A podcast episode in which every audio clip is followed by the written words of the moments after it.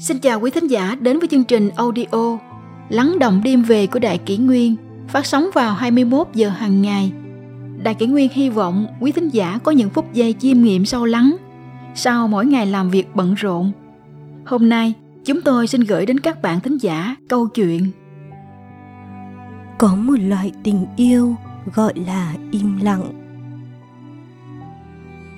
Kỳ thực, tình yêu đôi khi không cần nói bằng lời đôi lúc im lặng, còn có giá trị hơn nhiều lần nói ra. Sáng nay, cô bạn đồng nghiệp gửi cho tôi xem một đoạn clip. Người vợ bị liệt, tứ chi bất động nên không thể tự mình cử động. Ngay cả việc nói chuyện cũng không, nhưng chồng bà vẫn không hề bỏ cuộc. Bác sĩ nói, bệnh nhân bại liệt cần phải trở mình thường xuyên, giúp người bệnh vận động thật nhiều may ra có thể sống thêm vài năm nữa. Vậy là ông chồng lấy dây buộc vợ trên lưng, rồi hàng ngày giúp bà đi bộ, ngắm phong cảnh. Vừa đi, ông vừa kể chuyện cho bà nghe. Xem đến đây, tôi thực sự không ngừng tự hỏi bản thân. Rốt cuộc, tình yêu là gì? Tình yêu đích thực là nói một câu, anh yêu em sao? Xã hội ngày nay thật khó để có thể tìm được một tình yêu như cặp vợ chồng già trong clip. Điều chúng ta bắt gặp nhiều hơn đó là sự so bì. So bì chồng người ta, vợ người ta, so bì nhà cửa xe cộ, sự giàu sang của người khác. Hôn nhân sau cùng lại trở thành một cuộc so sánh, mua bán trao đổi. Ai đó đã từng nói điều lãng mạn nhất trên thế gian này là được cùng người mình yêu thương từ từ già đi. Trên thế gian, có biết bao người yêu nhau, nhưng chẳng thể cất nên lời. Yêu có thể không nói được ra. Yêu đôi lúc chỉ cần những hành động đơn giản. Đời này, nguyện không cần vinh hoa phú quý, chỉ nguyện kiếp sau được thêm một lần cùng người mình yêu tương ngộ kỳ thực, mỗi chúng ta đều không cần một ngôi nhà thật to. Chỉ cần ngôi nhà nhỏ, tràn ngập tiếng yêu thương là đủ. Chồng không cần thật tuấn tú khôi ngô, chỉ cần mưa gió bên mình là đủ. Vợ không cần thật xinh, chỉ cần dịu dàng, ấm áp là được. Cuộc sống không cầu thuận buồm xuôi gió, chỉ cầu khốn khó có nhau.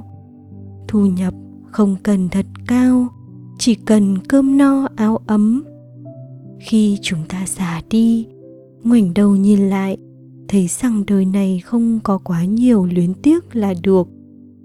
Vui cười với gió trăng, bình an bên người mình thương yêu, đó cũng là hạnh phúc.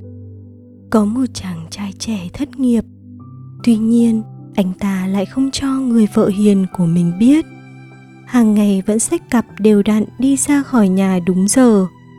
Sau khi ra khỏi nhà, chàng trai liền bắt xe buýt ra công viên nằm đợi với vẻ mặt ủ rũ buồn rầu.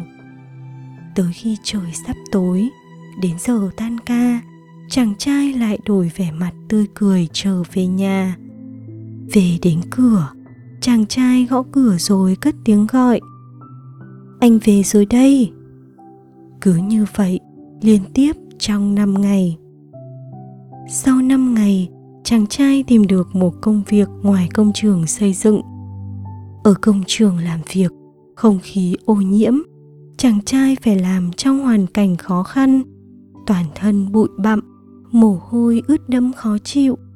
Sau khi tan ca, chàng trai lại vội vàng tắm rửa ngay tại công trường, rồi thay một bộ âu phục tươm tất trở về nhà về đến nhà, chàng trai lại gõ cửa gọi lớn, anh về rồi đây.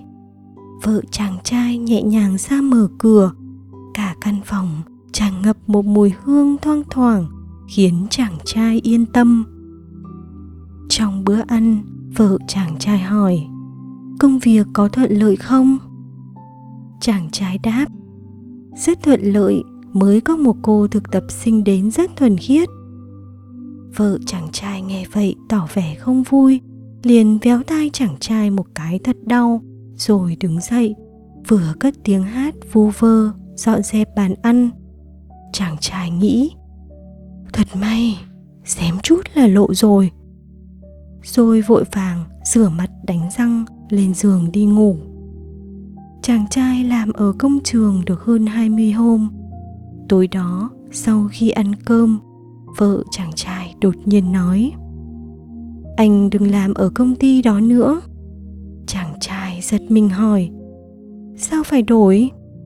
Vợ chàng trai đáp, thay đổi môi trường chẳng phải cũng rất tốt sao? Hơn nữa, công ty này đãi ngộ cũng rất tốt. Hóa ra, vợ chàng trai đã tìm hiểu một công ty khác cho chồng mình. Vậy là sang ngày hôm sau chàng trai đi ứng tuyển một công ty khác. Mọi việc cũng rất may mắn. Chàng trai ứng tuyển thuận lợi, được tuyển dụng ngay.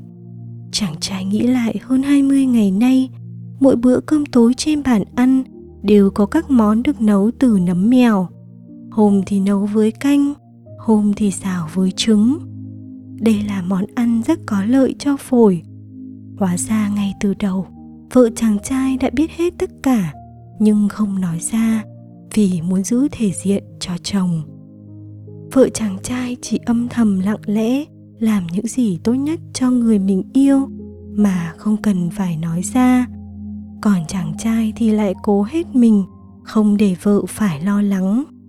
Hai người tương thân, tương ái đều vì đối phương mà suy nghĩ. Kỳ thực, tình yêu đôi khi không cần nói bằng lời, đôi lúc im lặng còn có giá trị hơn nhiều lần nói ra. Hai người yêu nhau tương thân tương ái có những lúc chỉ một ánh mắt nhìn là đủ một cái nắm tay cũng tràn ngập cả yêu thương. Tiếp theo chúng tôi xin gửi tới quý thính giả câu chuyện. Năm đặc điểm quyết định phúc tướng của một người. Cổ ngữ có câu phúc giả bách thuận chi danh giã phúc ở đây có thể hiểu là đại biểu cho mọi sự thuận lợi. Trăm điều may mắn, nghìn điều tốt lành, vạn sự như ý. Người có phúc thì có tất cả cát tường như ý, vận khí đầy đủ. Người có phúc tướng hay phúc khí cũng là người luôn luôn vui vẻ, an lạc. Vậy phải sống ra sao mới tạo được cho mình đức căn phúc tướng? Một, bị ức hiếp, lòng không đổi sắc. Khi bị người khác ức hiếp, vẫn giữ được sắc mặt điểm nhiên không đổi. Kỳ thực, làm được điều này không hề đơn giản. Là con người thì chúng ta ai cũng mong muốn được người khác tôn kính. Nhất là ở trong chỗ đông người, ngoài xã hội thì lại càng quan trọng nữa. Khi bị người khác khinh nhờn, không phải ta không nhận thức được. Mà khi bị người khác khinh nhờn ta có nhìn xuyên xem thấu được tâm can, thủ đoạn của họ, nhưng vẫn nhẫn nhịn, cam tâm, vui vẻ đón nhận. Đây chính là người có đại trí huệ. Xưa nay, người thành công đều là người đại khí, có thể bao dung độ lượng, lòng như biển lớn dung nạp trăm sông. Hai, ban ân cho người, lòng không ghi nhớ, tương trợ người khác đó là bản tính lương thiện của mỗi người, là điều giúp mình vui vẻ. Làm thiện mà cầu bồi đáp thì cũng bằng như chưa làm. Sẽ mất đi ý nghĩa chân chính của người hành thiện. Giúp người trong lúc khó khăn là bản năng của mỗi người. Do vậy, không nên vì làm việc tốt mà lúc nào cũng ghi nhớ trong lòng.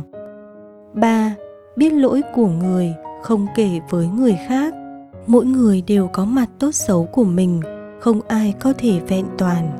Cổ ngữ có câu, nhân vô thập toàn cũng chính là vậy. Vậy nên, không vì chút sai phạm của người khác mà nói với mọi người, làm như vậy không chỉ là đối với người khác không tốt, mà còn biến mình trở thành người xấu. Người có hàm dưỡng thì không nói xấu người khác sau lưng. Dù đó có là chuyện phiếm, cũng không mang người khác ra trêu đùa dù là một lời bông đùa vô ý, thì ít nhiều cũng khiến người khác tổn thương. Kỳ thực, làm người mà không đi nói sau lưng người khác cũng là một cảnh giới của việc tu dưỡng. Nó giúp chúng ta trở nên đáng kính trọng, giúp người khác tin tưởng mình. 4.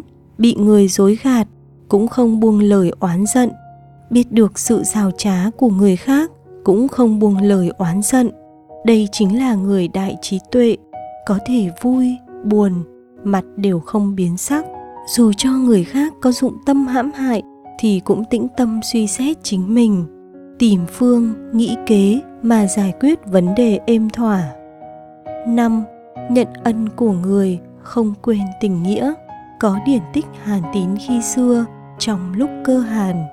Gặp được người kiêu mang cho một bát cơm cứu đói sau này khi thành đại tướng quân, nhưng vẫn không quên ơn ngày xưa, mà trở về quê nhà, tặng cho ân nhân năm xưa ngàn lượng vàng. Làm người mà biết ân của người khác chính là một loại mỹ đức. Học biết cách cảm ơn người khác chính là giúp mình trưởng thành hơn. Một người có trái tim đầy lòng biết ơn, ắt phải là một người lương thiện, biết sống nhu hòa với mọi người. Vậy nên đời người có thể thấu hiểu được năm yếu tố trên, thì sợ gì cuộc đời không có niềm vui, tương lai không có hạnh phúc.